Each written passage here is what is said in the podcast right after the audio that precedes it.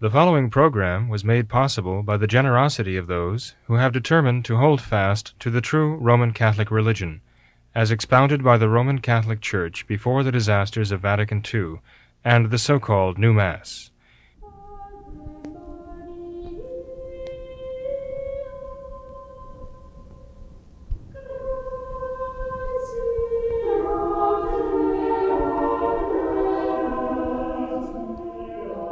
Hello and welcome to What Catholics Believe. I'm your host, Thomas Nagley, and with me tonight is Father William Jenkins from the Society of St. Pius V and pastor of Immaculate Conception Church in Norwood, Ohio. Hello, Father. Hello, Tom. Uh, tonight, Father, I would like to begin the discussion with a topic that seems to uh, continually resurface here on the show, and that is of uh, birth control. Um, and it seems that all, all good Catholics would acknowledge that the usage of birth control for the sole purpose of preventing uh, the conception of a life is, intrinsically immoral.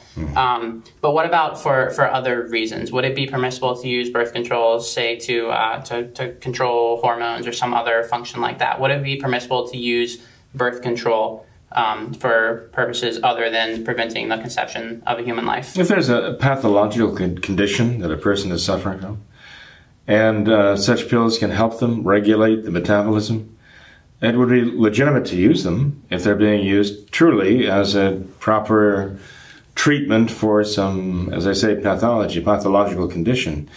But one would have to be careful to abstain uh, so as to avoid uh, conceiving a child uh, or doing, you know, in other words, one could not be taking them at the same time when it was indulging in, in uh, you know, marriage, marriage uh, relations um, because of the danger that would represent Okay. to uh, you know child. I mean, the the intention one might argue was not to prevent the conception of the child, but actually uh, these pills can do viol- violence to a child who is conceived.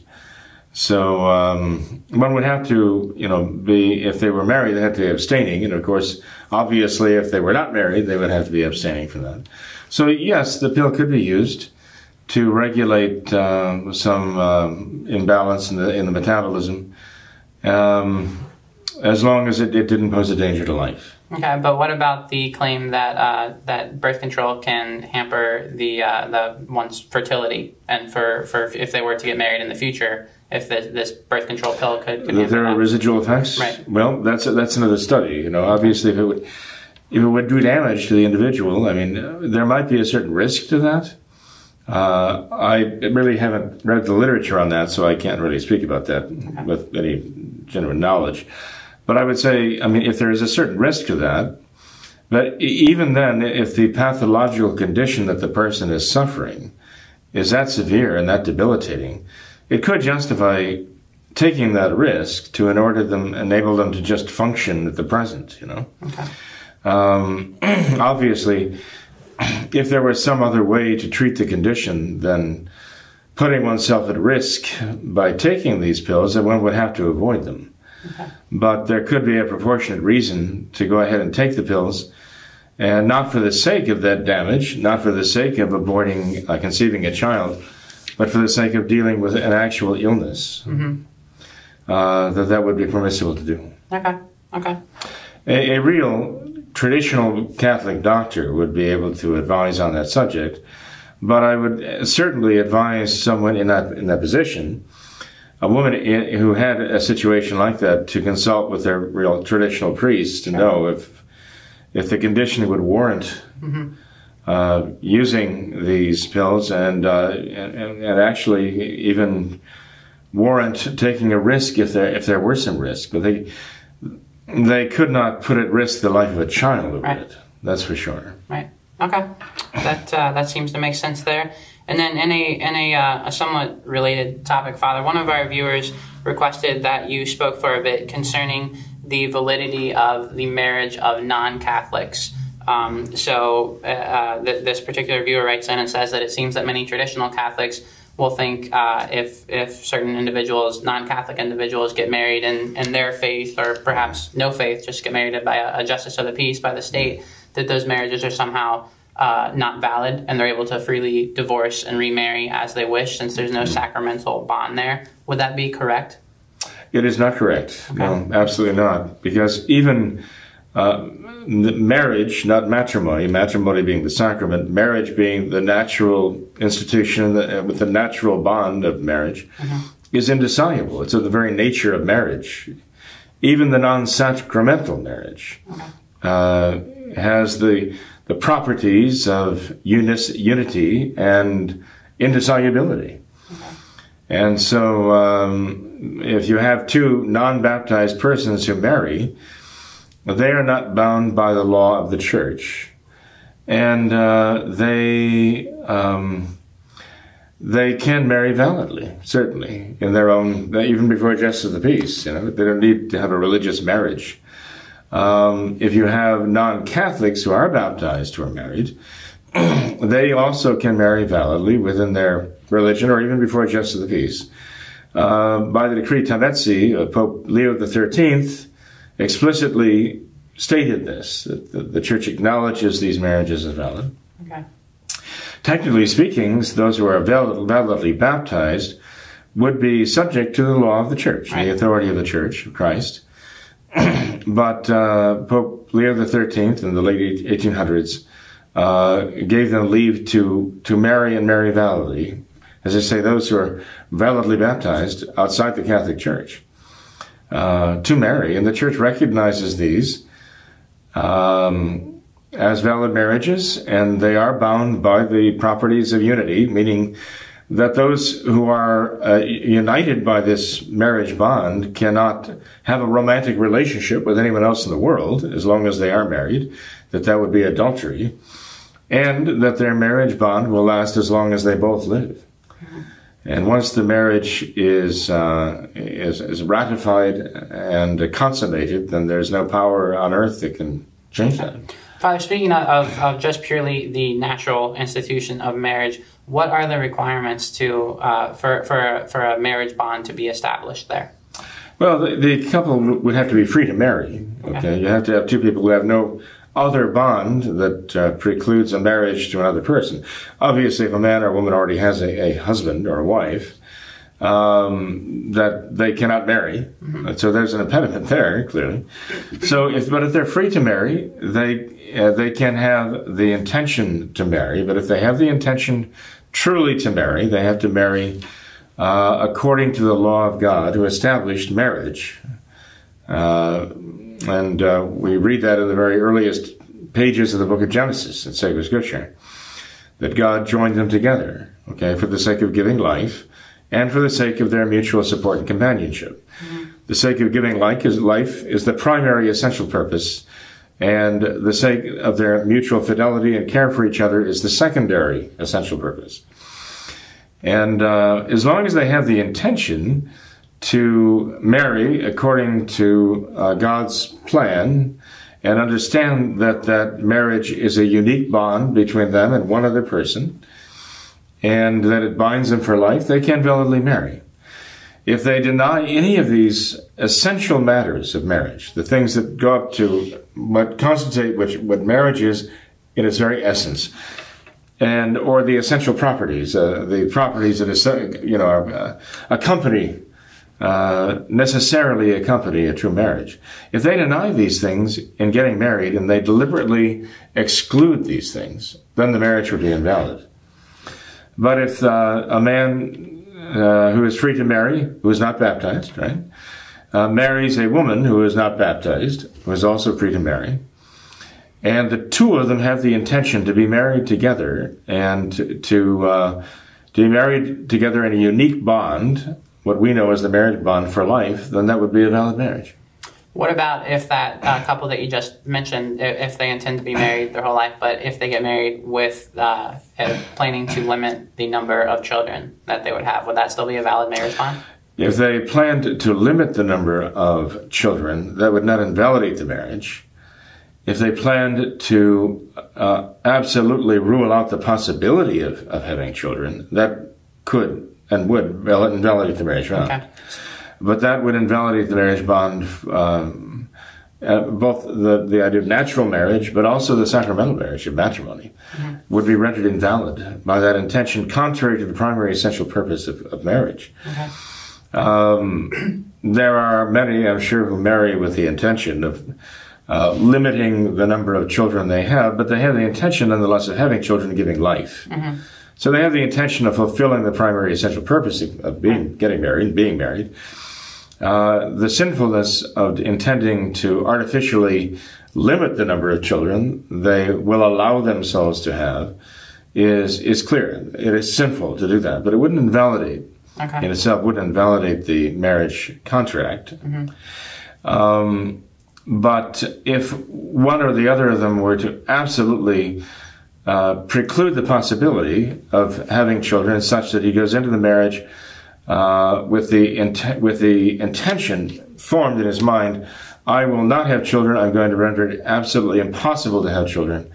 Um, then that would that would invalidate the marriage. Okay. And the reason I ask that is, is because it seems like a, a common uh, theme that you hear nowadays of, of individuals who intend to marry and say, oh, I, I only want to have two kids. I only want to have a boy and a girl, and that's it. After that, I'm done. But you're saying that marriage would still be valid. It would still just be valid. Uh, that in itself, uh, as I understand, would not would not invalidate the marriage. Okay. And that would not mean that by any means that they're free to divorce. It would be sinful, certainly. Right. No, no, they would still uh, be validly married. There would be a marriage contract. They would be bound by the by the essence of marriage and by the properties of, of marriage. They would have to be faithful to each other, and they would have to uh, they would have to understand that, that they are married as long as they both live. Okay. And then just just to clarify, for emphasis, this is all concerning just the natural institution of marriage and not the supernatural sacrament of. of Well, you have to understand, though, that uh, what is true of the natural bond of marriage as a natural, as I say, institution between non-baptized persons. There's nothing sacramental about it. Right. Or even between a one baptized person and a non-baptized person. It's still not a sacramental marriage, right? Um, but the essential things of marriage apply to matrimony because matrimony is taking the marriage bond, what was a natural institution, and elevating it to the supernatural level. Okay. It didn't essentially change the nature of the contract, the nature of the agreement, uh, the nature of the uh, the exchange of rights. Uh, that is the again the very essence of a contract, the rights necessary to give life and the rights necessary to care for each other, and you know, as a husband and wife. Um, so, if something would invalidate the natural marriage bond, you can be quite sure it would invalidate also the the sacramental bond. Okay. Um, know, Okay.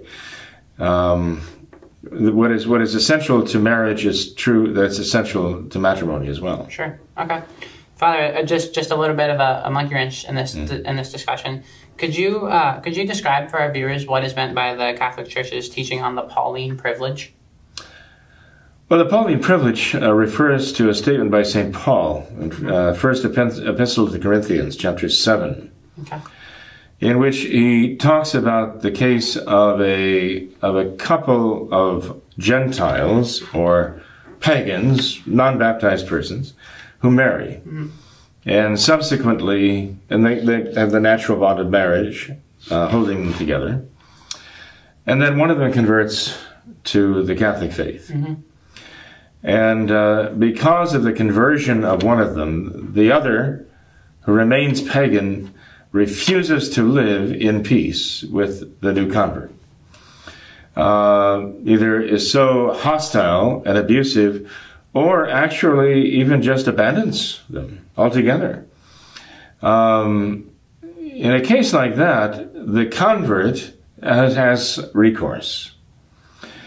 And um, what the what the church says is that uh, the convert can seek to have the original marriage partner, okay, the, the spouse, the pagan spouse, uh, come back and uh, accept the conversion and live in peace. And uh, what it required are three attempts called interpellations Okay. to appeal to the non uh, the non Catholic to um, live in peace with the convert And if they refuse, absolutely, either refuse to respond uh, whatsoever or give a response and it's in the negative, I will not accept this and I will not live with this person as husband and wife, husband or wife. Um, then the Pauline privilege uh, uh, says that they can take a a spouse within the church and have a sacramental marriage. Okay. Um, this is explicitly stated by St. Paul in sacred scripture, divine revelation. So we know that God, who established marriage himself, gives this mm-hmm. permission. Okay. And so uh, throughout the centuries since then, the church has called that the Pauline privilege. But just just to play devil's advocate, Father, this this seems rather extraordinary, rather contradictory. How you're saying that, that the um, the natural bond of marriage that is validly mm. there between this mm. this pagan couple that cannot be be uh, dissolved by anything but death of one party. But now you're saying that, that this one member of, of this union is permitted to marry another. So it seems that there's two uh, two two natural marriage unions going on at the same time. How does that make sense? Uh, well, actually, the one marriage is dissolved in favor of the faith. Okay. And uh, let's face it, Tom, you could not do this. Sure. And I could not do this. Okay. But God could do this. Sure.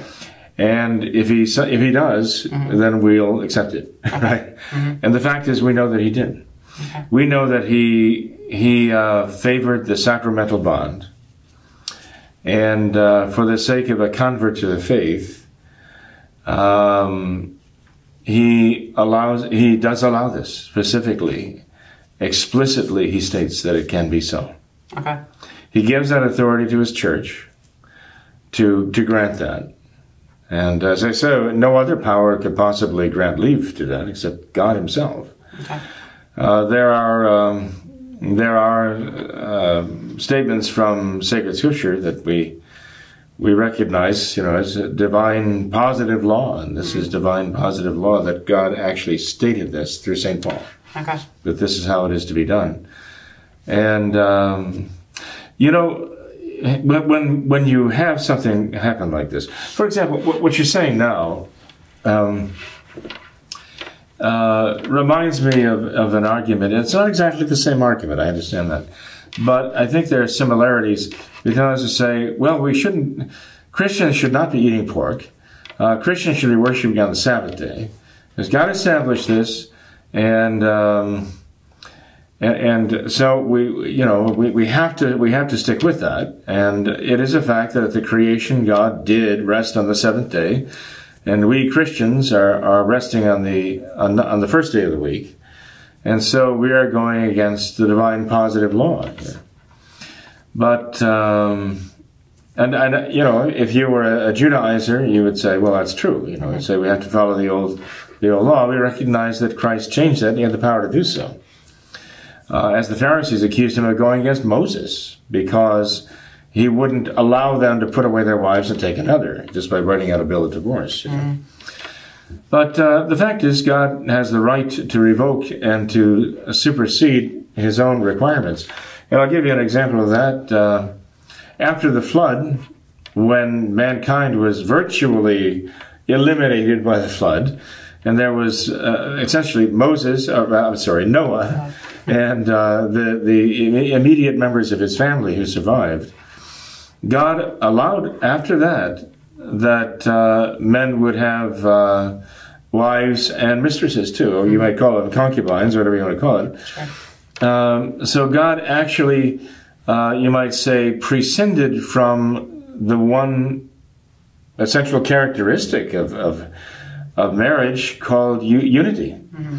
And God allowed, uh, you know, one to generate children by others, you know as the human race expanded out from that small nucleus, and more and more, you know, people were born, and the, even um, even in the question of uh, before that, Adam and Eve and their sons and their daughters. I mean, uh, you know, there are laws against these things now, and for good reason. Right. Actually, we can uh, we can even now understand them genetically why it would not be forbidden then with Adam and Eve because they had the perfect human genome with all of the possibilities contained within it, mm-hmm. right? Um, so what was not a problem for their offspring becomes a, pro- a, a problem as generation after generation after generation unfolds, and you have the human genome uh, going through all of these generations. Then you begin to see certain things that go wrong. Okay, but with after Adam and Eve, that wasn't an issue. Okay. So there are things that were not forbidden then that came to be forbidden later. And uh, but God did allow these things, uh, and He has the perfect right to do so, as the complete Lord and Master and Creator of all. He can do this uh, for the sake of the human race and for furthering the the primary purpose of His creation. And uh, remember, the first command He gave to Adam and Eve was increase, multiply, fill the earth, was to give life. And all of these things that God did, even not only the laws that He laid down, but even the exceptions to the laws, for a time he allowed for the sake of that first command to give life. So it seems as though everything yielded to that command that God wanted us to give life. Uh, from Adam and Eve down, uh, after the flood with Noah and, the, and the, the small, you know, sampling of the population that survived the flood, God still wanted that life, and He wanted us to increase and fill the earth, as He says. Um, so the important thing to realize is, is that God God commanded it. You know? Okay. Um, there, there are other aspects of this this whole question that um, one could um, one could talk about, but when when our Lord uh, elevated the um, the bond of the natural bond of marriage to the sacramental bond of matrimony, he gave it the the the um, character and quality of a sacrament with a supernatural purpose, and that supernatural purpose was to give eternal life. And so God can very well say, uh, we are going to preclude, we're going to leave behind this natural bond, which can only give natural life. And now, because this uh, convert now has come to supernatural life, he or she has the door open to uh, now conceiving children and and having them grow up in grace and save their souls now. Um, so there is a certain interest in in ultimately the salvation of souls there. Mm-hmm. But you have to understand this too. Whenever God does something like that, He always has a reason, at least one. There could be multiple reasons. You know, God could have a thousand reasons, all of them good. Okay. Then for uh, for making such an exception, and that is an exception. It's called a privilege, not a right. It's a privilege, right? But imagine this, okay? Imagine uh, a, a, a, Titus um, marrying Bertha, okay? And they are pagans, and they they do not have any faith. They do not have any uh, religion. They have no ties to the church, to our Lord. And one of them then uh, is given the grace of faith and uh, is, is wanting to convert to the true faith. But here's the problem.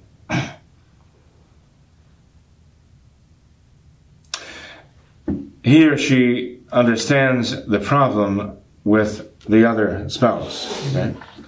And says, well, if I convert, I'm going to lose him, I'm going to lose her, and he or she may well be lost forever. Right? and I may be giving up whatever opportunity I have uh, to give children uh, to the world, to give children to God, and all the rest that would go with that. You know, they're taking a very serious risk, and uh, perhaps God also, among the other reasons, would say, "I do not want that to be an impediment to someone converting to the faith and saving their souls."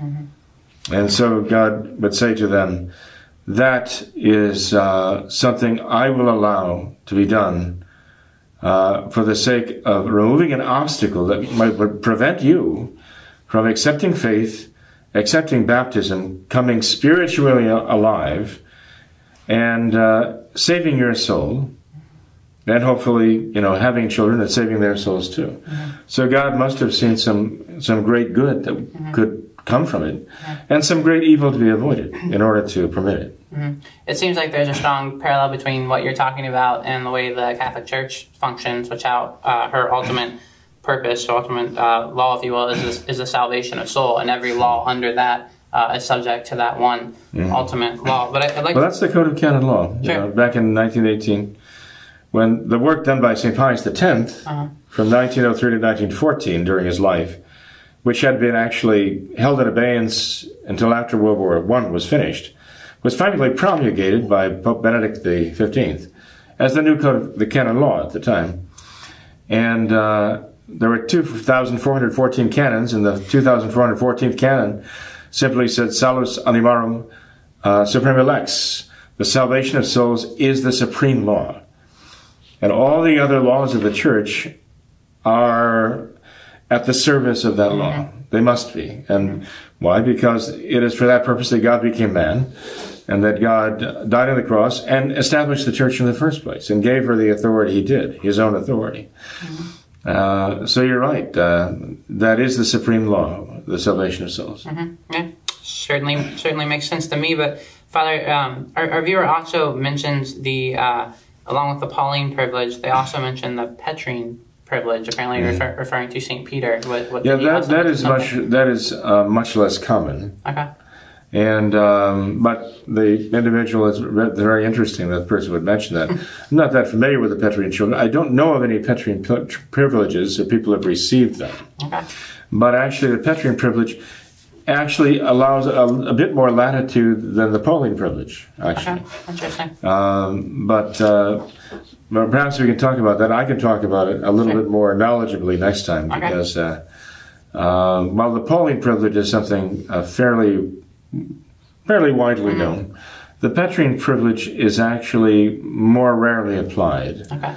And, um, uh, uh, you know, the circumstances of the Petrine privilege probably would open up a dozen more questions too. We'll uh, we, we, can we can talk about that next time, okay. I think it would take up well over the, past sure. the rest of the program sure. tonight. Sure.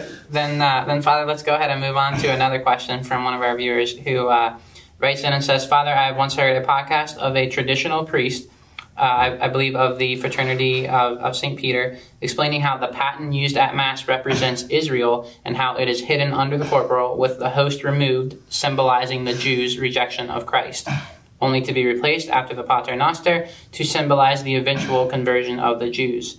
The Novus Ordo obviously doesn't handle the paten the same way, and that they leave the host on the paten the whole time, implying Vatican II's revalidation of the Old Covenant. So, Father, what is the correct understanding behind the paten and its usage at Mass? Well, the uh, the writer is, is correct. There is there is symbolism with mm-hmm. regard to the paten okay. about it, and uh, what he's talking about here, he, he, says he's he's heard that from uh, one of the um, uh, he fraternity of St. Peter yeah, priests. He, he, believes so. A traditional um, priest, says. Okay, okay. Well, one has to remember that when one talks about the paten at a low mass, and what is done with the paten at a low mass, that that is actually a kind of adjustment from what happens to the paten at a high mass. Okay, okay. and uh, when you have a solemn mass, it is the deacon who holds the paten, and uh, the paten is not actually left on the altar. the deacon, uh, the subdeacon, I'm sorry, the subdeacon takes the paten and enfolds it within what is the humeral veil. It's a veil that goes over the shoulders. And when the subdeacon receives the paten at the offertory, he descends the steps and he stands there on the floor and he raises that paten in his hands before him. The veil, it's veiled though, and he actually holds it between his eyes and the, the tabernacle. Okay. And he holds it there throughout. There are times when he will lower it come up and join in prayers of the Mass, but he returns to his place and puts the paten back up. And he's not just holding it down here, he's actually holding it in front of, basically in front of his face. And um, when then it is, it is produced in time for the host to be placed back on it and then to be placed on the, uh, on the uh, pat, on the uh, corporal. I'm sorry, um, and uh, that is after the Paternoster, their father. So at the Libera Nos. So in any case, uh, the um, the symbolism of that, according to some, um, could mean, right? Some say that it symbolizes the cherubim who veil their faces before the Blessed Sacrament because they see their Godhead there, right? Okay. That could well be, right? Others say it symbolizes, um, well, for example, uh, the Jewish people who blinded themselves to the reality of Christ being their Savior.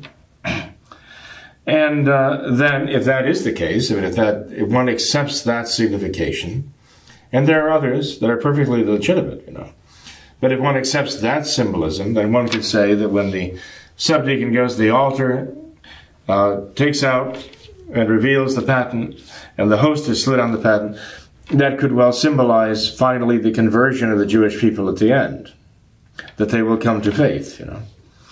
But one has to realize that um, they, the historians of the sacred liturgy may refer to uh, this interpretation of the fathers or that interpretation of a theologian and so on. But the church herself has never necessarily spoken out and said, this is the necessary interpretation, the only possible, the only acceptable interpretation of this particular uh, element of the liturgy, you know, uh, the symbolism of the paten, why the deacon holds it like that. So that is why you have a multiplicity of different significations given by different people. And they see the symbolism there as representing different things. All of them quite legitimate, really. Well, at least many of them, some of them might not be legitimate if they're done by her- heretics. but uh, um, in any case, there can be multiple uh, uh, symbolisms that uh, apply Okay. and uh, could apply very well. Um, so, if the uh, clergyman in question here said this is the interpretation, I think he would be misspeaking. But he could say very well, this is an interpretation, and he could say it, it seems to be to be very compelling. Um, the church herself, uh, to my knowledge, has not given an authoritative magisterial pronouncement Okay. on uh, specifically that, that interpretation. Okay. Father, speaking of, of symbolism at Mass, we have a question from a viewer who'd like to know. Oh, by the way, I'm sorry. Go. It, it, the question, I have a question about Yeah. that question. Okay. Uh, the writer says that at the Novus Ordo, then, they keep the host on the paten all the time, thereby validating the persistence of the Jews um, as the chosen people in the Old Covenant being uh, irrevocable and still in force, right? Revalidating the Old Covenant. Right. Now, does he say that that's what the, the, the clergyman said, the priest said it, or is he saying, is that his own interpretation? I believe this is his, own interpretation. He says the Novus Ordo obviously doesn't handle the paten the same way, and that they leave the host on the paten the whole time, implying Vatican II's revalidation of the Old Covenant. Oh, I see. Okay. Well, if that is his interpretation, if one sees the covering of the paten, either putting it halfway under the uh, edge of the corporal, right? And actually, not only is it is it slid halfway into the corporal at a low mass, but then the purificator is laid under the other half. Okay, one could come up with all kinds of interesting significations of that. Half of it being under the corporal, and half of it being under the under the, the purificator. Right? Be interesting to do a little meditation on that. um, and then when it's slid out, it is taken out, held. The Libera Nos is prayed. The host is slid underneath it, and then uh, it is it is placed in the corporal. Okay. Um, if one accepts that signification at the low mass, um, coinciding with the sub what the subdeacon does at the at the hi- at the uh, solemn mass, um, then one could you know extrapolate from there and say, okay, well then at the, when at the Novus Ordo the paten is left out all the time and the host is left under all the time, then we could interpret it that way. You could say that. Okay. But uh, whether or not the Novus Ordo crafters, uh, the, the, the, the people who concocted this Novus Ordo, right, including the six Protestant ministers who uh, were specifically called uh, by Paul VI to, to help devise this new liturgy, right? Uh, whether that's that they had in mind, I don't know. I don't know that anyone has ever referred to that um, that as having such a meaning. Okay. Um, it'd be interesting to find out if, if they did write about it. I'm not aware of it. Maybe this author knows something about that. But uh, barring that, I would have to say that um, you know his interpretation can certainly be true because um, because that's what the Novus Ordo is doing. The Novus Ordo is in fact validating the persistence of the Old Testament, of the Old Covenant, and does it in many many different ways. This could be one way, one way that is interpreted as uh, signifying what they're doing. But even if they, the Novus Ordo didn't do that, even if the Novus Ordo didn't have the host on the paten, on the corporal throughout, it would still be doing what it's doing with the Old Testament. And that's the reality, that it is still uh, pretending that the Old Testament is enduring even to this day. And they're signifying that in many more significant ways than just leaving the paten out. I mean, the proliferation of Seder suppers, the churches and the, the, the Christians, the, the Novus Ordo Catholics partaking of these things. I mean, again, the message is continually coming out. In Nostra Aetate, uh, Vatican II, um, all of these messages coming from the Novus Ordo is that the Old Testament is still in force. And uh, which is an implicit denial of uh, Christ being the Savior, and the implicit denial of the New Testament. Uh, you know, Catholics have always understood the New Testament superseded the Old Testament. This is what Christ taught. this is what the Church has always taught. The Novus Ordo is contradicting that, nullifying it. Yeah, interesting. Sounds a lot like modernism. Uh, it is actually Uh, exactly. Speaking of uh, speaking of, of symbolism, though, Father, we have a viewer who asked, "Why do priests wear cassocks, and what does that represent?" Well, uh, of course, the the cassock represents the, the, the tunic of old, right? Okay. Uh, the dress of old. Uh, in old Roman days and Greek days, you know, when our Lord was walking the earth, I mean, he wore the long robe, uh, a robe that Our Lady, Our Lady herself fashioned with for him out of her, by her own hands, right, out of her own labor, and uh, finally the robe that he uh, that he wore as in his public life, right, was, as you know, um, bartered or gambled for under the foot of the cross, right? They wouldn't even tear it because it was so beautifully woven, and in a sense, kind of miraculously woven from the top. And so even these rough soldiers would not squabble over it enough to rip it in pieces. That they wanted to keep it intact.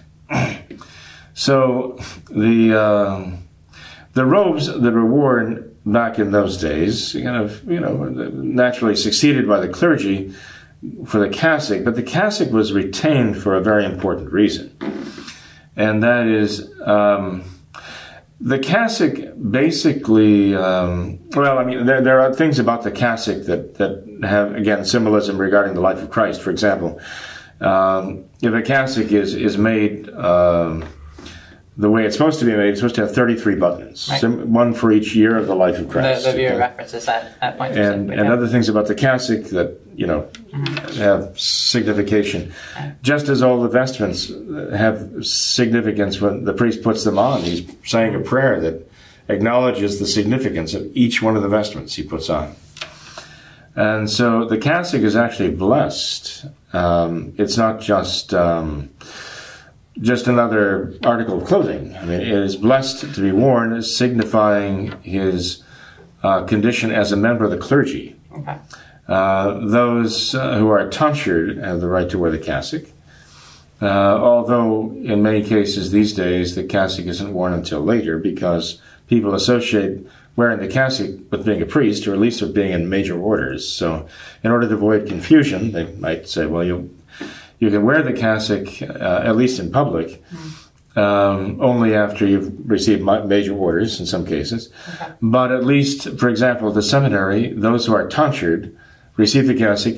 It is blessed, and that is their garment then that they wore. They wear at the seminary, and that they wear during sacred functions when they're serving, and so on. Um, the cassock actually serves some very good purposes. Um, the priest, well, uh, actually, any anyone who's a member of the clergy of the church, is is a representative of the church in a certain way, in a special way. And as a representative of the church, his own particular likes and dislikes, his own particular uh, foibles and uh, characteristics are supposed to fade into the background. And um, it is the personality of the church that he represents that is supposed to come forward. And uh, the cassock kind of represent that because the cassock, uh, in a sense, covers over all of the personal characteristics of the priest and sort of shields them. So that when one sees the cassock, one thinks, here is a member of the church. Here's a representative, representative of the Catholic Church. And he will think like a Catholic, speak like a Catholic, because he thinks like a Catholic and prays like a Catholic. And all of that is represented by the cassock. And uh, I see that as I travel, um, that even now, even not wearing a cassock when you're traveling, um, they see the collar now. And they look up to you, and of course, they ask Are you a Catholic priest? well, as soon as they know you're a Catholic priest, they, they talk to you as though they've known you all their lives. And they, they, they just start conversations with you, and, and you know, as though uh, you were a brother in the blood brother, you know. Mm-hmm. And uh, it's wonderful to see that confidence that people still have, even now, after the Novus Ordo has completely polluted and corrupted the atmosphere yeah. and turned so much rancor against the church and so much suspicion against the clergy, their clergy, um, that there are people who still have that high regard for priesthood, that they actually feel safe and comfortable, and uh, in a sense um, sanctified by the sight of the collar. There are many who abuse it, heaven knows that's true. But also when they see the cassock, there are people who come up to you uh, and and actually stop, you know, uh, at a restaurant as we have virtually virtually time whenever we are and wearing cassock. Mm-hmm. Uh, will come by and say it's really good to see the cassock again. It's so wonderful to see the cassock again uh, because they remember. You know, many people remember. Uh, uh, before the Novus Ordo mm-hmm. poison uh, was ingested by the Catholic population.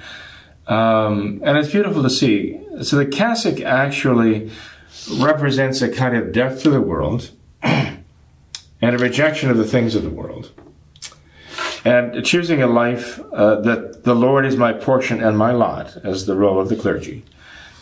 And uh, to many people today, it still represent that, represents that. So that those who love Christ and who love the church, meaning the true Catholic Church and the true faith, love to see the cassock.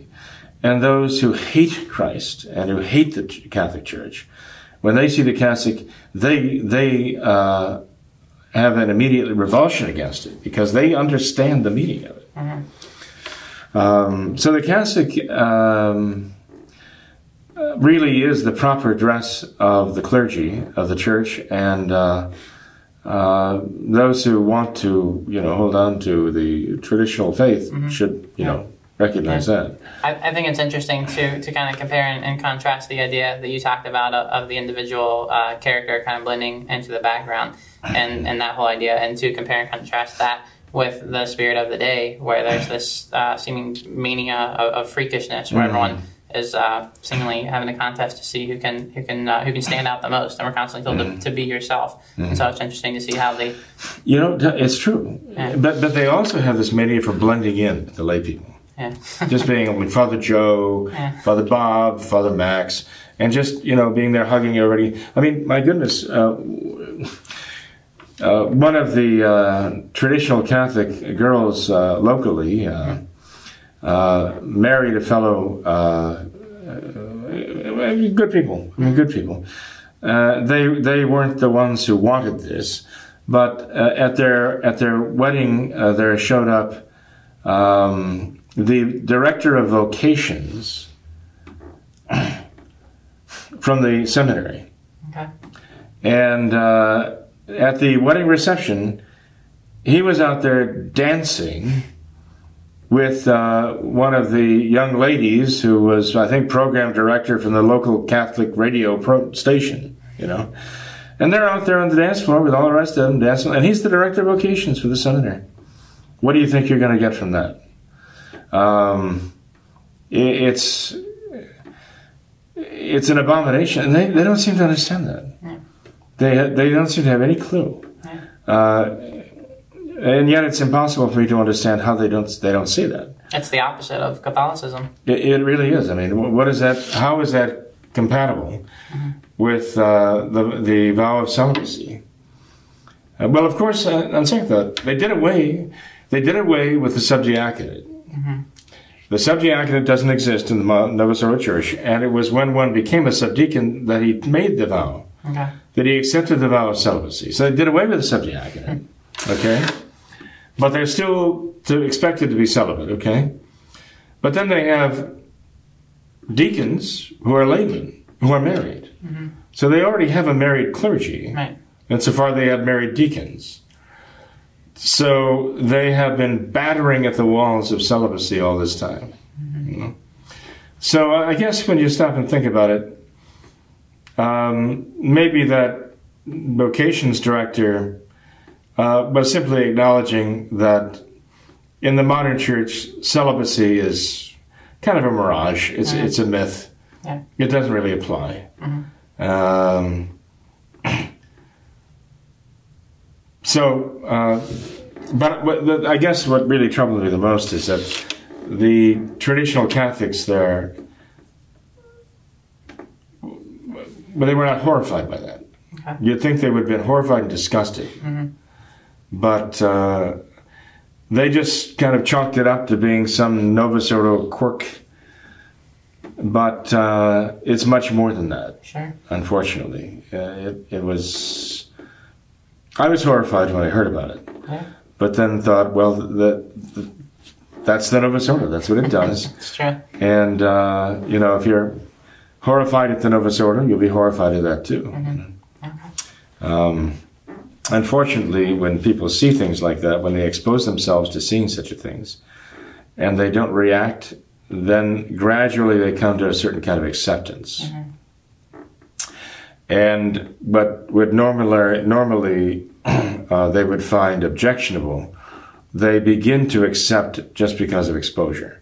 And this is what has happened by and large with the people who are now, who were Catholics back then, who are now Novus Ordo. But over the years, they've just heard so much and they've seen so much, they've accepted so much, little by little by little, there's practically nothing anymore that can shock them. They become desensitized. They're, well, they become desensitized, but remember what makes one sensitive uh, to blasphemy and sacrilege is the faith. So the desensitization process has really been a lack, a loss of faith in them. Uh, We just hope that uh, by the grace of God they can uh, redis- rediscover that faith, recover the faith, and uh, shake the dust off the Novus Ordo and come back to the true faith. Speaking of faith, Father, uh, why does a priest have to have an altar stone in order to say Mass? And how, how does a priest offer Mass in the missions if there is no altar stone? Uh, what does a priest do if, say, he's in prison and he has his vestments and his sacred vessels taken away? What would he do in that situation? Well, the early uh, the early church, okay, going back to the time of the catacombs, um, would offer mass. Actually, St. Peter and St. Paul didn't have churches to offer mass, and so they would offer mass in homes. Uh, for example, St. Peter, when he was a guest of the uh, senator uh, Pudens and his family, uh, he offered mass in their home. And he found a certain measure of security there because Pudens was a very highly respected senator in Rome in the 40s and 50s, okay, during the first century. Uh, and he did not have an altar stone present there. Um, an altar stone contains the relics of martyrs. and um, the, the apostles did not have such when they were traveling. They would offer mass. they did not have altar stones because they didn't have the relics of martyrs they were carrying with them. Sure. But as uh, time wore on in the empire, and the Christians found um, that worshiping in the homes in the city were uh, rather dangerous, and also because the gatherings were growing, they found they found a measure of security and safety down in the catacombs rather than in the private homes there. Uh, the Roman pagans were very superstitious and they were very nervous about tampering with what they would consider to be, you know, the after death. You they would placate them, they would bury them with valuables, send them on their way. Um, but they they were superstitious about irritating and aggravating them, and so um, they would often leave the catacombs alone. Um, it, there, as I as I recall, only two times that we know historically, the Roman soldiers were ordered into the catacombs to seize the Christians while they were in the process of offering mass. One of them was the, the Pope Sixtus and uh, the time of St. Lawrence, you know.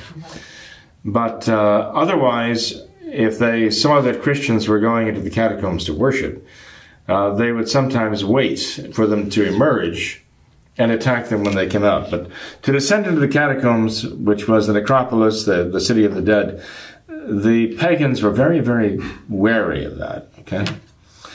Uh, superstitiously so. Um, they would come out to the mausolea on the anniversaries of death, and they would have refrigeria. They would have like these these feasts on the top of the mausolea. They would pour wine down the holes into the tombs below uh, including their dead relatives, you know, who were included in, in that way. Uh, but uh, they didn't like to descend. So anyway, the the the point being that uh, when the Christians were in the were in the catacombs, they would be offering the masses over the graves of the martyrs. Mm-hmm. Um, the Christians, uh, in many cases, actually started burial societies uh, it was considered quite a service, even among the pagans, to take away bodies that were not claimed and to bury them. And there were groups that did specialize in that, dedicate themselves, and the Christians also did that. This was an opportunity for them to, to recover the bodies of the martyrs. Um, the pagan emperors would catch on, and the governors, and eventually even, uh, you know, order the bodies of martyrs untouched, and uh, so that if Christians came and took them, they could be seized and because they were identifying themselves as Christians, it was an opportunity then to seize another Christian and gain another martyr, right? put another one to death. Because the Christians were very, very definite and courageous about gathering up the remains of the martyrs and giving them proper burial. And um, because of the resurrection, because of their belief in the resurrection. So, um, from very early, early times, um, the bodies of the martyrs were taken down into the catacombs, given a, a, a proper Christian burial. Uh, around the tombs, you'd have symbols of eternal life. Uh, the Chi-Rho symbol that looks like an X and the P, the first letters of the name of Christ in Greek, is very common there. Um, other other symbols of eternal life. Uh, biblical scenes would be uh, adorning the walls uh, around their tombs, like in frescoes. Um, uh, you'd have scenes from the Bible painted there. So uh, all of these redolent of eternal life.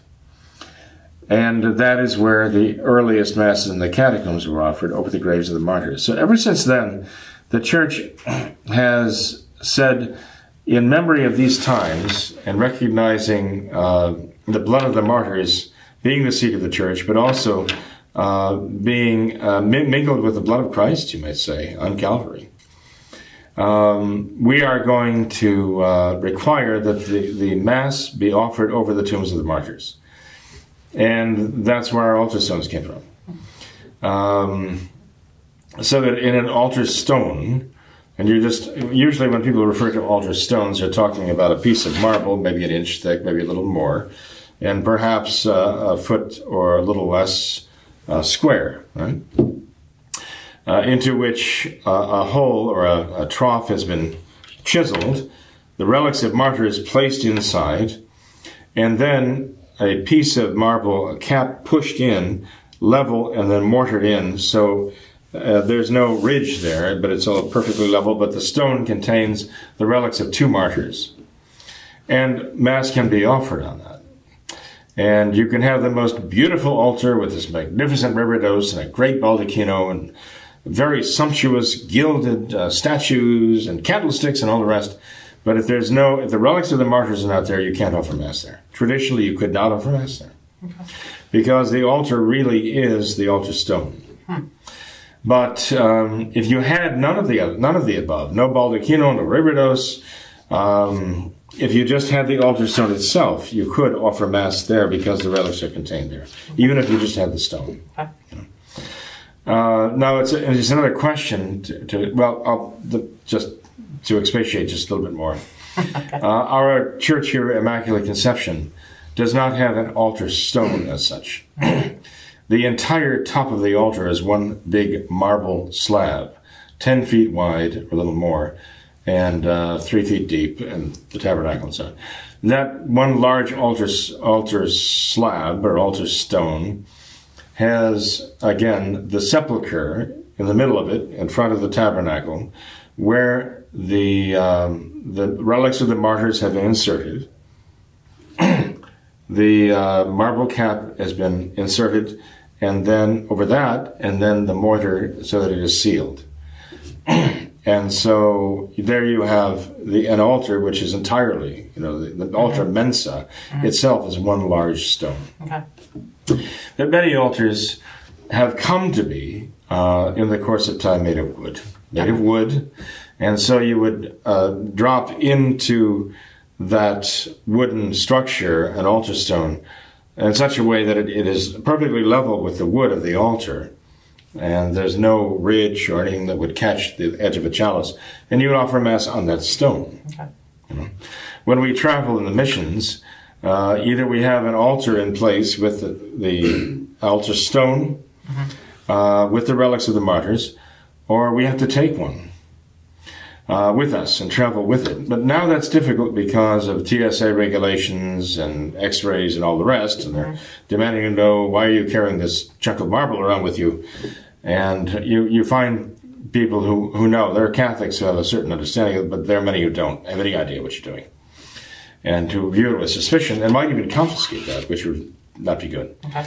So, um, you know, they say, well, you could weaponize that. You know, You Yeah. weaponize anything. so, but anyway, um, the but we will sometimes carry if we're going somewhere in an emergency where there is no altar and no altar stone we can use. Sometimes we'll carry what is called an antimensium, a Greek corporal. In the Greek rite, uh, rites, it's possible to lay a cloth on the surface of the mensa, and there inside, encapsulated, are relics of martyrs. And that would actually take the place of an altar stone. Okay. But the essential thing is to have the relics of the martyrs there. What? The Novus Ordo has done away with all Sure. that. Yeah. Now they just have a table. What about though if a priest is, is in prison and ha- has all that taken away, has nothing with him? Is he not able to say mass at all? If a if a priest were, let's say, imprisoned in the in the gulag by the communists and so on, yeah, there are there are priests who certainly have. They've um, had a hosts and uh, wine smuggled into them one way or another. takes a lot of cleverness to get past the communist guards because they're on uh, they're on guard against this. Against this. Uh, but there are also those who, even in their imprisonment, there are stories of those who, even in their imprisonment, have managed to gather a few a few grapes or uh, so even some raisins. And even though they're starving, you know, uh, even though the, the, their fellow prisoners are starving, they give them what little they have, so the priest can somehow surreptitiously um, um, soak those raisins even and allow the fermentation process to proceed to the point where it is actually wine. And then, with basically a thimbleful of wine and uh, some uh, the, the the host that they were able somehow to get whether smuggled into the prison camp or somehow they were able to gather it from somewhere, always at great peril. Uh, then the priest would offer mass from memory Okay. and um, he would might even use a shirt, you know, the cuff of his shirt as the corporal.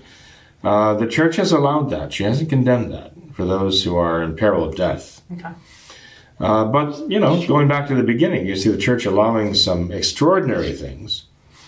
For example, Saint Tarcisius, a young lad who would not, they thought, be suspected because he was so young, who was allowed to carry a pyx with the Blessed Sacrament with the intention of carrying it into the prison, smuggling it past the guards for the, the, the Christians who were condemned to die.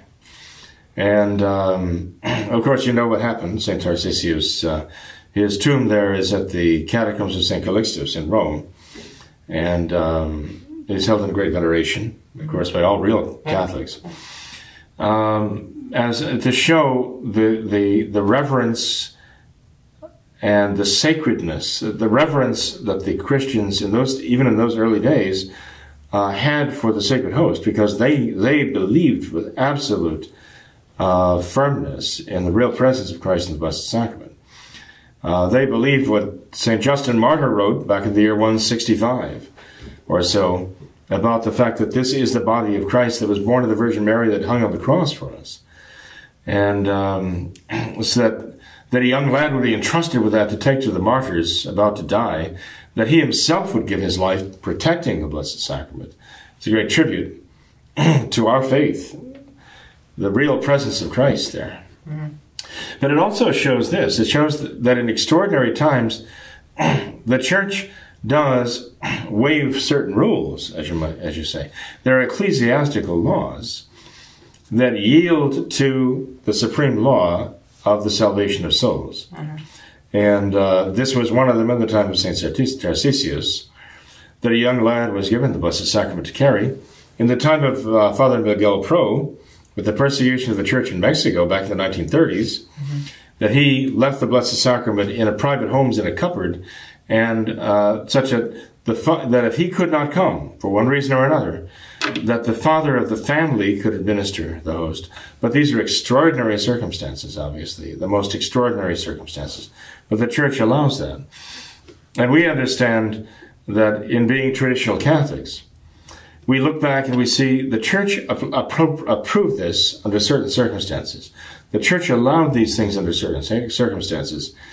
And we see from Catholic tradition what the church has always condemned what the church has always required and always approved, and what the church has not only permitted but but approved in times of persecution. And uh, that is why we, we call ourselves traditional because that's what we're following. Mm-hmm. We're following the actual example of the church through those centuries. Mm-hmm. Um, and this is how we have to make our judgments as to what is permissible and what is not, according to what the church has done. Right. And then what she pronounced upon was done, whether it was uh, whether it was right and good and legitimate or whether it was not. Mm-hmm. Um, so when you uh, raise the question of the altar stone and you see what the church has required and why, you can see why we're holding to that. You can see why the, when the Novus Ordo departs from that, simply brushes that aside as though it meant nothing to them. Essentially, what they're saying is, we are wiping away the centuries of Catholic tradition and we are basically establishing a new liturgy on a new foundation. And it is not it is not founded on the martyrs. It is not founded on the fathers. It is not founded on Christ. It's not founded on the, the church that Christ established. They're they're creating a new religion. Hmm. That's interesting. Well, Father, we've got just a little time left, so I'd like to ask you um, this question from one of our viewers who asks about historical criticism. And he writes in and says, uh, I have a question in regards to the topic of historical criticism. I have noticed that several non believers and modernists have made reference to this method in order to discredit the pre Vatican II Church and the validity of the Holy Scriptures. So I was wondering if Father can clarify and give his opinion if there is any hidden agenda behind the use and creation of this method, or if it has any validity as a study method to the Bible. Um, also, how was the Bible studied and viewed before the disasters of Vatican II? Well, this uh, historical criticism uh, is actually spoken of by uh, Pope Pius X right. in his condemnation of the errors of the modernists in the Pascendi Dominici Gregis of 1907. He talks about this, he talks about the modernist as a text critic, as a historical critic, okay. and how the modernist applies his text, uh, historical criticism to the Bible, mm-hmm. to divine revelation, to the tradition, the history of the church, and so on. And uh, of course, the problem is not with any legitimate his, history and not with any legitimate criticism. The problem comes with the modernism and how the modernism uses and abuses that. when the question is, is this actually legitimate? Can this be legitimately used, or is this a tactic? Um, well, certainly, in those who, who, don't have faith and those who are attacking the faith, it is a, ta- a tactic. It is not to gain a greater understanding of the meaning of these things. It is to actually do the opposite, destroy the meaning of these things. Uh, you know, this this whole idea of historical criticism came up basically in the 1800s among the Protestants. And uh, the, the modernists kind of drew out of this very rationalist, uh, it was a very rationalistic, I'm talking about from the philosophical point of view, very rationalistic approach to look at faith, look at the scriptures, look at history, the, the history of the church and her tradition. When I say rationalist, I mean this. that anything that is of supernatural significance has to be immediately denied. Right. It has to be immediately discounted. Uh, one cannot allow himself to think in the terms uh, anything supernatural. So, in other words, uh, if there's a question of a miracle, it, that is out of the question. There is no miracle. We we know there's no miracle. We have to proceed looking at this thing to say, okay, what is the explanation? What does this really mean? An example. Okay, in the in the Bible, in the Gospel, our Lord uh, multiplies loaves and fishes. Okay, Saint John chapter six, and um, he feeds all these thousands of people with a handful of bread, a handful, a couple of fishes, right? And there's more food left over when they ended than when they began. Okay, and um, what really happened? Okay, the the modernist will say, based upon this historical criticism, there can be no miracle here. It's absolutely forbidden.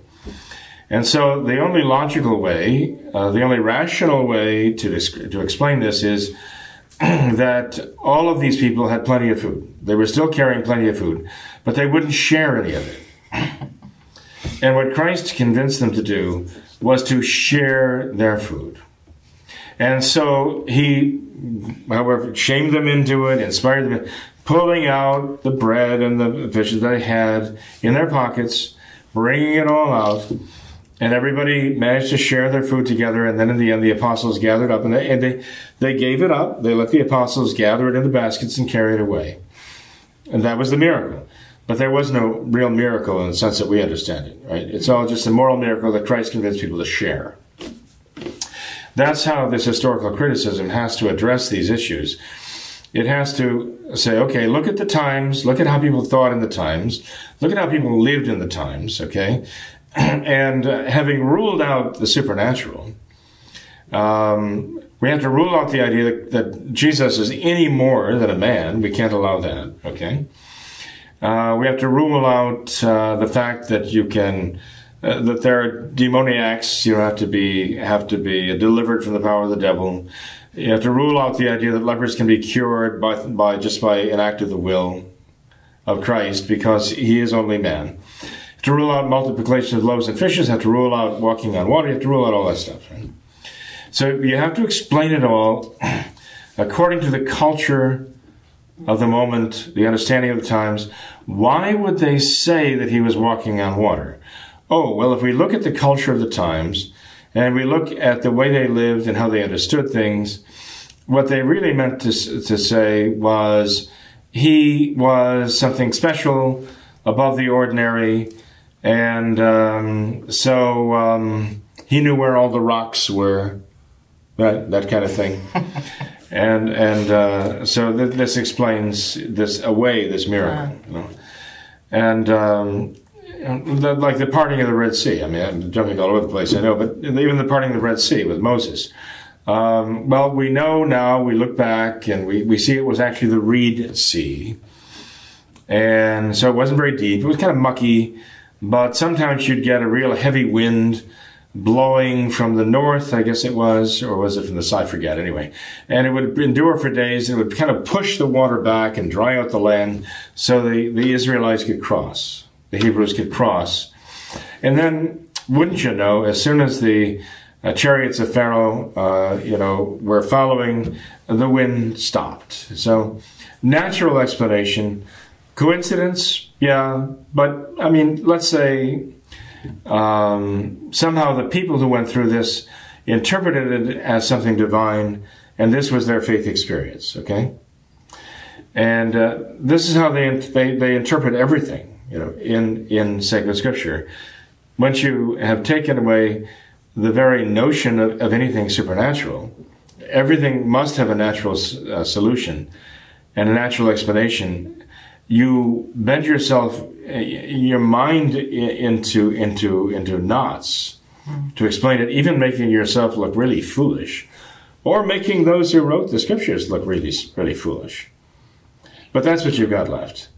And once they have succeeded in making the writers of the scripture look very foolish, the next step is for people just to lose all faith together and say, well, these things are just a collection of myths, mm-hmm. in other words. Mm-hmm.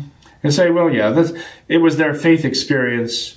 We've left that behind now. We've evolved beyond their faith experience because we have our own faith experiences now. Mm-hmm. but this is, this is what their times taught them, how their times taught them to interpret what was happening. And this was their interpretation. But now, of course, we know better. Mm-hmm. Um, so, as I say, it began heavily among the Protestants, was condemned by the Catholic Church, obviously, mm-hmm. as blasphemous. And then it weeded its way into uh, Catholic, uh, the minds and hearts of some ignorant uh, Catholic priests, clergy, who who kind of uh, would say insinuated themselves into the- theological circles. Okay, and they began like a cabal, as St. Pius X says, to promote each other, to praise each other, to award each other for their great insights.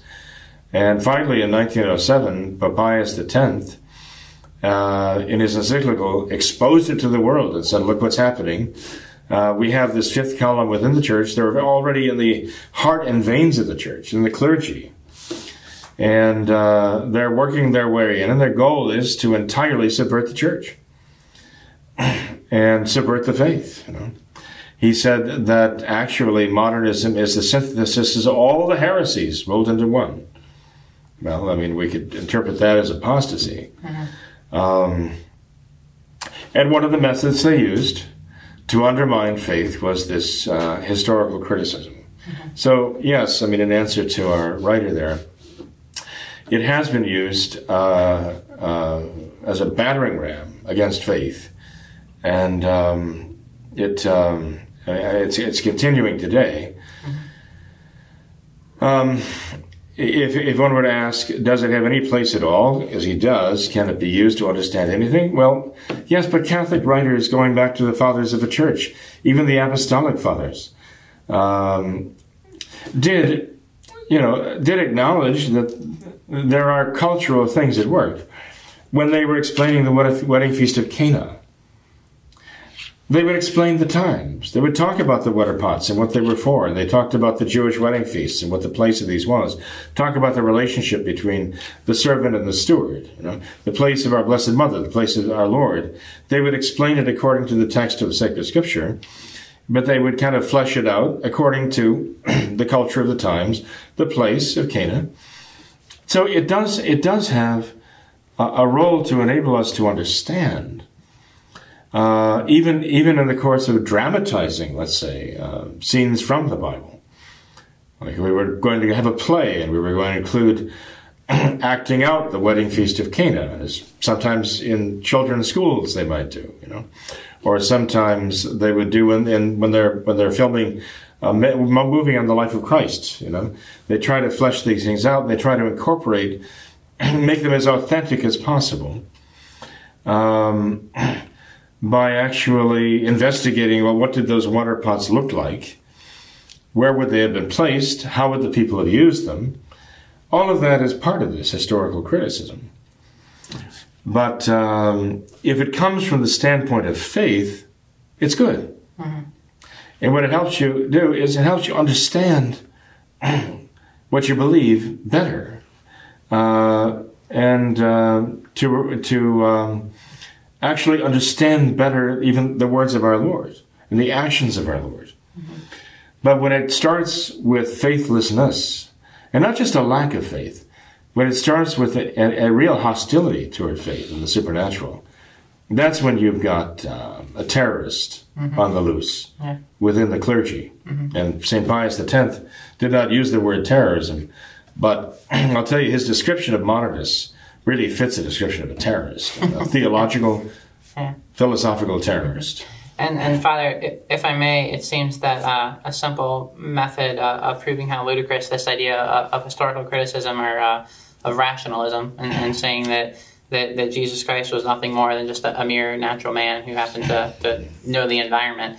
Uh, if you examine the life uh, of of Jesus Christ, here is a man who was born in abject poverty in a stable um, in one of the, the poorest regions uh, of the world at that time, just an absolute uh, no name part of the world. Uh, abject poverty his whole entire life. He worked the lowly trade, uh, trade of a carpenter. He lived out of the public eye for 30 years of his life, which was 33 years long. He only lived in the public eye for three years. Uh, he never wrote a single word, as far as we know. He never commanded anyone to write a single word. He didn't have any uh, any contacts, any any connections, anything like that. In fact, quite the opposite. He, he spent his life uh, criticizing the, the, the, the people of his time. Powers that be. Right, and and, and through all of that, um, he has somehow still been worshipped by billions and billions of people as the living Son of God. And to say that he was nothing more than a mere natural man who who, who merely uh, knew where the wa- the rocks were in the water and, and could rock up, and could walk on the rocks, that in itself, it seems that that is an irrational statement. But to to to to, to, to say that okay, i- i- examining the, these factors of the life of Christ, that clearly there was some some divine uh, intervention at play here. Well, the modernists would say this, okay? Don't put devil's advocate. Okay. But Buddha, I mean, you Christians, you don't recognize him as the Son of God. But look, I mean, he wrote philosophical ramblings, and they have become the core faith and practice of, well, as many Buddhists as there are Christians in the world, they would say, mm-hmm. okay? And look at Muhammad, right? Mm-hmm. I mean, you don't say he was divine. You don't even acknowledge that he was a prophet of Allah. You actually say he was kind of an ne'er do well. And yet, look at all the followers he had who are willing to die for him, mm-hmm. kill and die for him. So, if you're going to use that argument for your Jesus Christ, why why would that not argument not equally apply to their Buddha, their Mohammed, uh, their Moses, and so on? Uh, and uh, now there's an answer to that. I understand that, but I mean, the modernist could very easily say that. That look at all these other great world re- leaders of the religions, the let's say the authors and founders of world religions. Uh, don't they also have the, the things to boast about uh, that you're attributing to your Christ?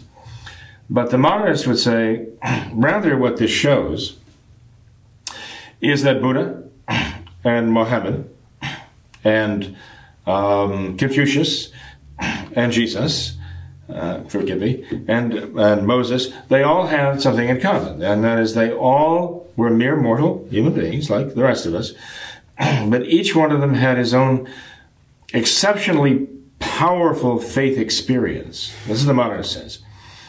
Uh, Buddha had his, Confucius his, Mohammed his, and so on. Each had a very powerful, unique faith experience.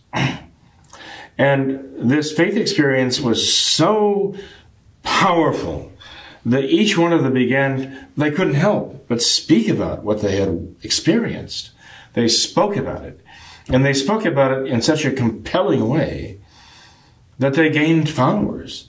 And they became gurus, whether you call them rabbis or gurus, what's the difference, they say, right? Masters, whatever. they gained followers. And the followers came to them because they were so uh, attracted and drawn by the, the account of their faith experience that they wanted to share in this. They wanted a part of it. They wanted to experience this for themselves, you see. And so all of the followers who came to Moses and all of the followers who came to Confucius and Buddha and Mohammed were all attracted by the force of the personality, yes, but the personality that, that, that was, you might say, the result of this, this faith experience that, that imbued them and filled them and empowered them and made them eloquent and persuasive. And as they gained these followers, then their followers actually kind of lionized them. You know, like they are not as the rest of men; they're somewhat special. You know, and this this great um, uh, this great master of ours, this great rabbi of ours, uh, does amazing things, and and it comes up with tremendous wisdom and can solve the most serious problem, and ward off all of his enemies. Right. No matter what question they ask him, he gains the mastery over them immediately. The simplest way kind of a verbal martial arts, you know. And so we see again power here and wisdom that is beyond mere human wisdom and power working in him.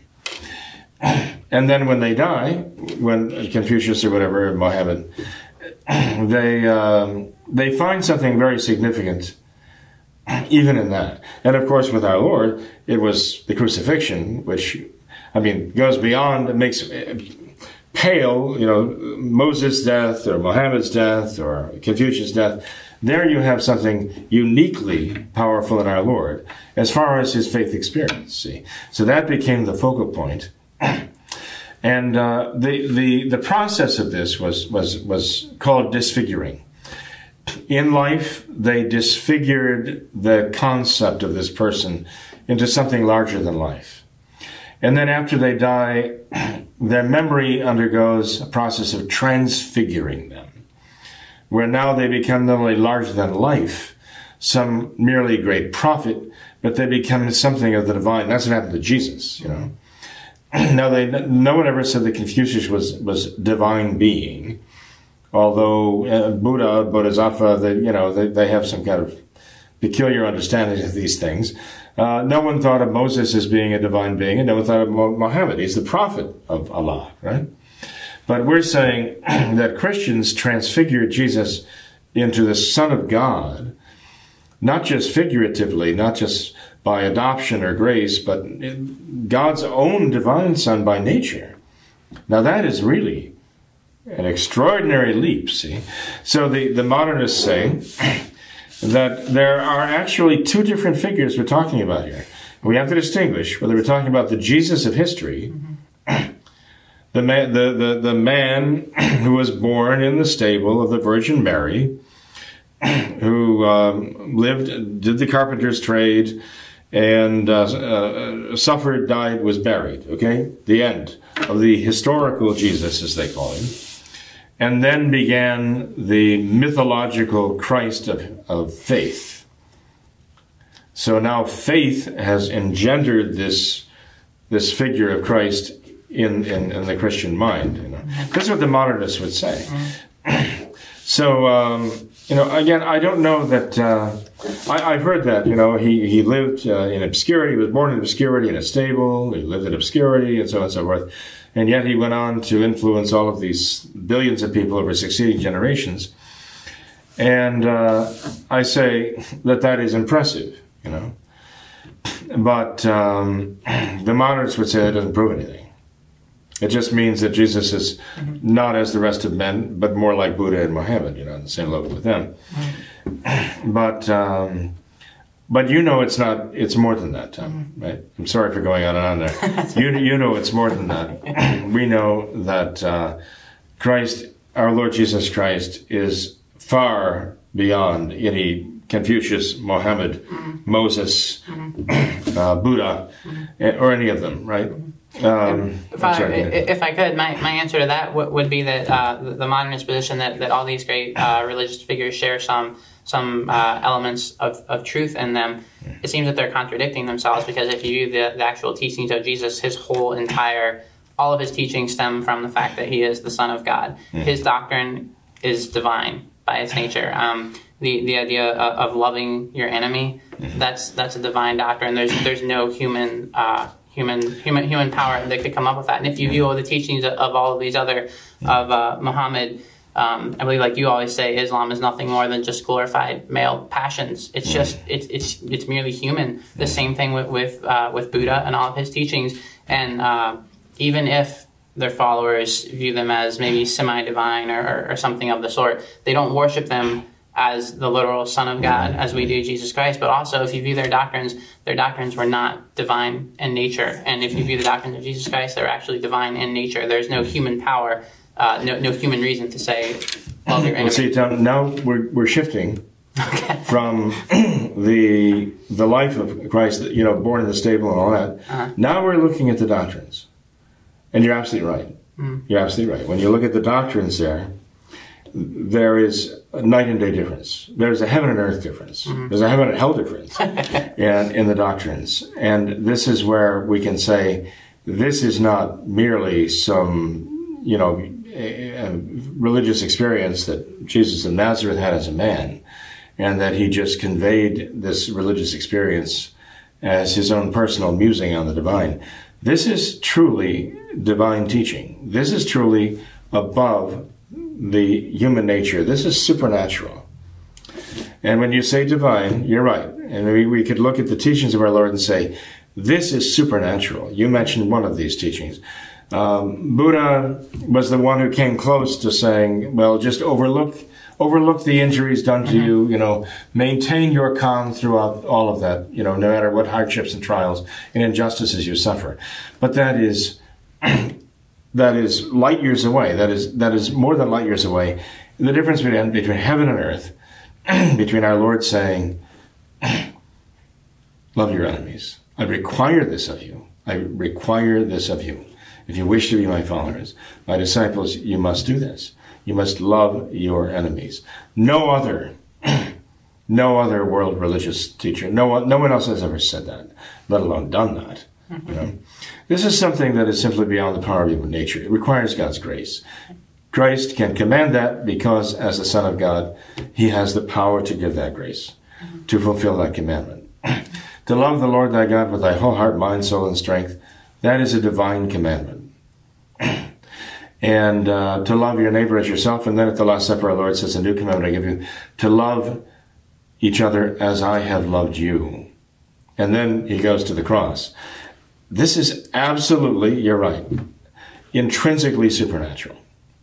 And there are no parallels to this anywhere in any of the other, of the other religions uh, or any other founders of the of the other religions, so called. You know, and uh, so you're right. If we look at the the actual doctrines, the teaching of our Lord, totally supernatural, and they are they are definitely the work of the Son of God, not some mere mortal person fantasizing on the divine. Um, and the apostles knew that.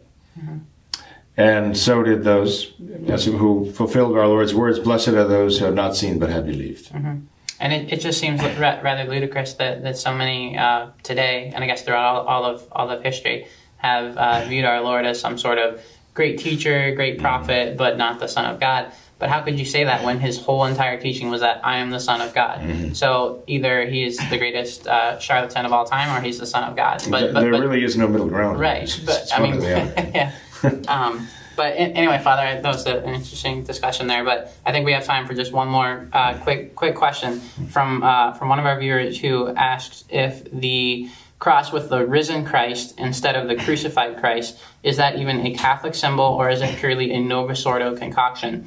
Um, also, what other alterations of the traditional crucifix are allowed or forbidden? And I believe, Father, um, I've heard you say in the past that the moment Christ disappears from the cross is the moment that uh, Christ disappears from the religion, from any religion. So why, why is that true?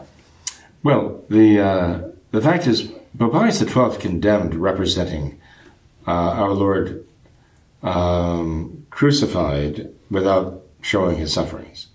Uh, Pope Pius XII condemned these re- misrepresentations of Christ as though his body was simply superimposed upon a cross, but not nailed to the cross and not dying on the cross. um, you have the modern Novus Ordo crosses that have the cross there, if they have it at all, but they have like a risen Christ Yeah. sort of superimposed Yeah. upon it, uh, we're not representing his sufferings and his death. And this is kind of a concession to Protestantism. Um, Protestants want the bare cross. They might have the cloth over it showing resurrection, okay, the shroud over it. but they don't like representations of Christ on the cross and hanging on the cross, suffering on the cross, dying on the cross. They don't like that. And uh, one can understand why, in a sense, because their doctrine that we are saved by faith alone has taken the need for suffering, the need for sacrifice, out of their religion. Okay? If you are saved by faith alone, by simply believing that Jesus Christ paid by his suffering and his death the debt of your sins, and then once you accept that, you embrace that, and, and you take Christ as your Savior and accept his suffering and death for you, that you are saved from that moment on, regardless of what sins you committed before or after that moment. they will not be imputed to you. And sacrifice, the whole idea of sacrifice, uh, in Martin Luther's uh, Bible, it had no place. In Martin Luther's religion, sacrifice was truly gratuitous. It was actually a matter of pride, assuming that you could actually do something worthy of offering something to God. You know, you can't because your nature is corrupted and everything you do is out of selfishness. And even in, in presuming to offer sacrifice, you're actually in a sense, making mockery of Christ's cross, because that is sufficient unto itself, and you have nothing to offer, and you have nothing you have to offer, um, nothing you can offer. Um, so the idea of taking Christ off of the cross uh, really does correspond to uh, fundamental ideas in the religion, fundamental notions of the religion, of the relationship of our, us to our Lord, and. Um, this is um, the, the focus of Protestantism is that um, basically that, that the cross is over, Christ has died, you're saved, and just accept it. Okay? Sin boldly. And, and sin boldly, as Martin Luther said. If you're tempted to resist sin, uh, resist temptation, uh, be humble, admit that you're a sinner, and go ahead and sin. Just to admit it and increase your faith then that Christ already paid for that sin, so you hadn't done anything to worry about. Yeah, exactly. So, um, but the Catholic faith has always, well, um, uh, actually, there was a great deal of shame in the cross originally, in the representations of the cross.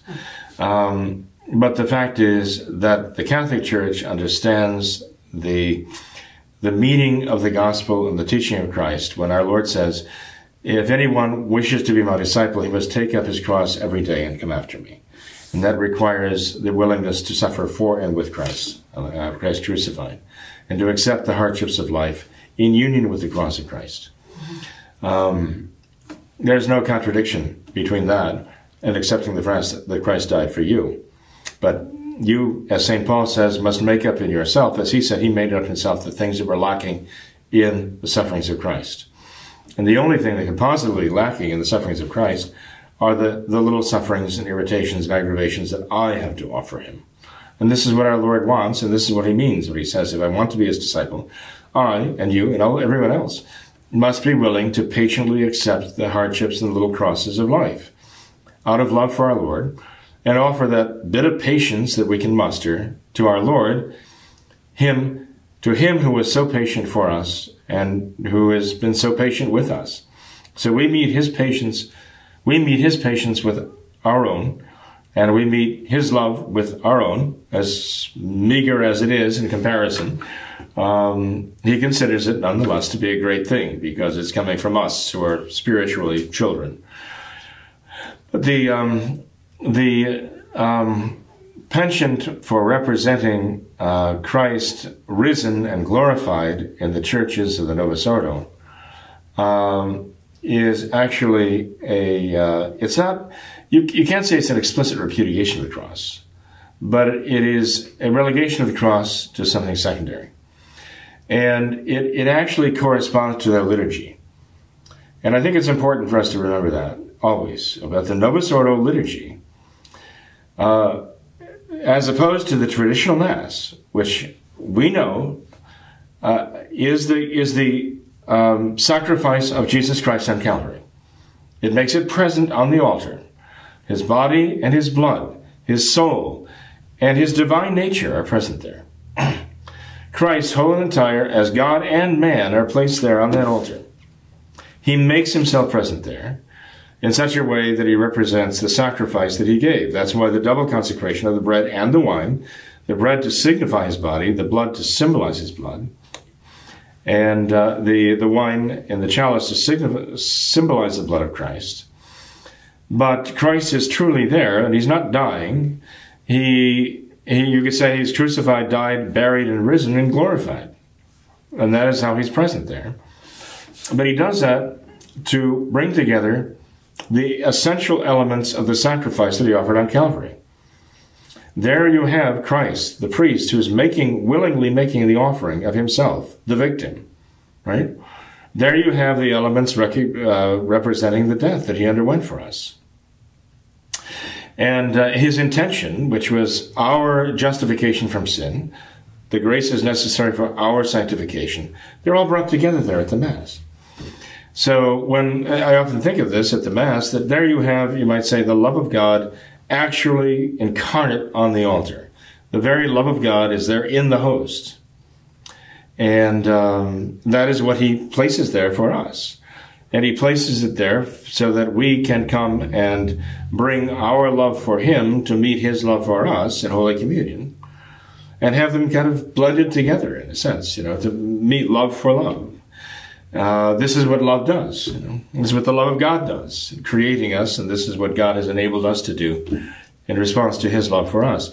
But in the Novus Ordo, the the new liturgy not only does not say it is the unbloody sacrifice of Calvary, the new liturgy of their modern Mass explicitly takes away all statement to that effect. Wherever it was, a statement like that could be found in the traditional Mass, it has been expunged by the Novus Ordo. Just completely uh, uh, removed altogether and replaced by something that doesn't say that. So the Novus Ordo is a sacrifice of praise and thanksgiving mm-hmm. only. But uh, the Council of Trent condemned that because that was the Protestant liturgy, mm-hmm. which denied the Mass. Mm-hmm. Uh, in fact, the Council of Trent said that one would say that the Mass is only a sacrifice of praise and thanksgiving. Anathema is, he's not even a Catholic, he's, he's excluded from the church. Uh, he's denied the faith. this is what the Novus Ordo is. It is not the sacrifice of Calvary. It was never intended to be the sacrifice of Calvary. It was intended to be the anti sacrifice of Calvary. A denial and a refusal of the sacrifice of Calvary in the new Mass, in the, in the traditional Mass, I'm sorry. So uh, the re- the new mass wasn't invented just to kind of share the stage with the with the traditional mass. Mm-hmm. The new mass wasn't invented to share the sanctuary with the traditional mass. The new mass was created to obliterate, eradicate, to supplant, to replace the traditional mass. That was the original intention. That's what they tried to do for 20 years before they finally discovered that they couldn't do it. They decided to allow the traditional mass or some reasonable facsimile thereof. Um, to coexist with the, the new Mass, but that wasn't the original intention. Uh, because these two things are completely antithetical. The new Mass was created to destroy the traditional Mass altogether and replace it with a, a liturgy that is um, not only Protestant, but actually uh, goes beyond, beyond Protestantism now, in modernism. And it is actually a, uh, a uh, a service that is really meant to be the death of Christianity. It's a modernist concoction. And as St. Pius X said, the ultimate, uh, the ultimate goal and the ultimate effect of modernism is to destroy all faith. Everything we know as faith. It's just pure naturalism. And um, the, the taking of our Lord off that cross corresponds perfectly with their new liturgy. They go together. It's not an, accident that they that they staged their Novus Ordos under a you know a figure of a risen Christ superimposed on a cross, but not hanging on it, not dying on it, uh, because uh, that really does reflect what their new liturgy is all about, um, and that, as I say. Uh, is a denial, it's a denial of, of our Lord's own person, a denial of our Lord's own mission. Time and time again, how often did our Lord say that he had come to give his life, to offer his life, to sacrifice his life? And there, as our Lord was saying to the apostles, as we're going to commemorate often during the Lenten season, I will go to Jerusalem. The Son of Man will there be scourged and spat upon and, and uh, condemned and, and die upon the cross. And um, so the uh, the new mass um, demands that uh, the, the churches, the architecture, the art, everything around it reflect this new this new concept, and uh, which is embodied in, in, in the new mass itself. Taking our Lord off the cross, having no longer the crucified Savior, uh, there behind the altar, above the altar, is part of that great plan. Mm-hmm. Yeah. No, Father, that, that So- seems like a, a good note to end on, especially. You, you, uh, you say there's a short question, but the, unfortunately, the short Not short questions do not really uh, get a lot of short answers, and I apologize. No, for that. that's that's all right. Uh, I, I think that's a that's a perfect note to end on. Though Okay. that, that, we're about to we're about to celebrate the, the Lenten season when, when Mhm. we'll commemorate this uh, so, so vividly. But Certainly, um, I apologize for the for the length of that that that, that program, Father. But we- we've been holding on to, to some of these questions for some time now. I Well, I wanted know to get to all we did want to cover some of them. We want people to send who send questions in to know that we are paying attention. we right. take their questions seriously. We. I appreciate you doing it. Yeah, yeah. Thank you. Uh, thank, thank you for being here tonight, Tom. Bye, Thank you for everyone. yeah. Uh, I'd also like to thank all of our viewers for watching this episode of What Catholics Believe. Until next time, we ask that you all remember the words of Our Lady at Fatima to consecrate yourselves and your families to the Immaculate Heart of Mary and to pray and do penance. Thank you, and God bless you.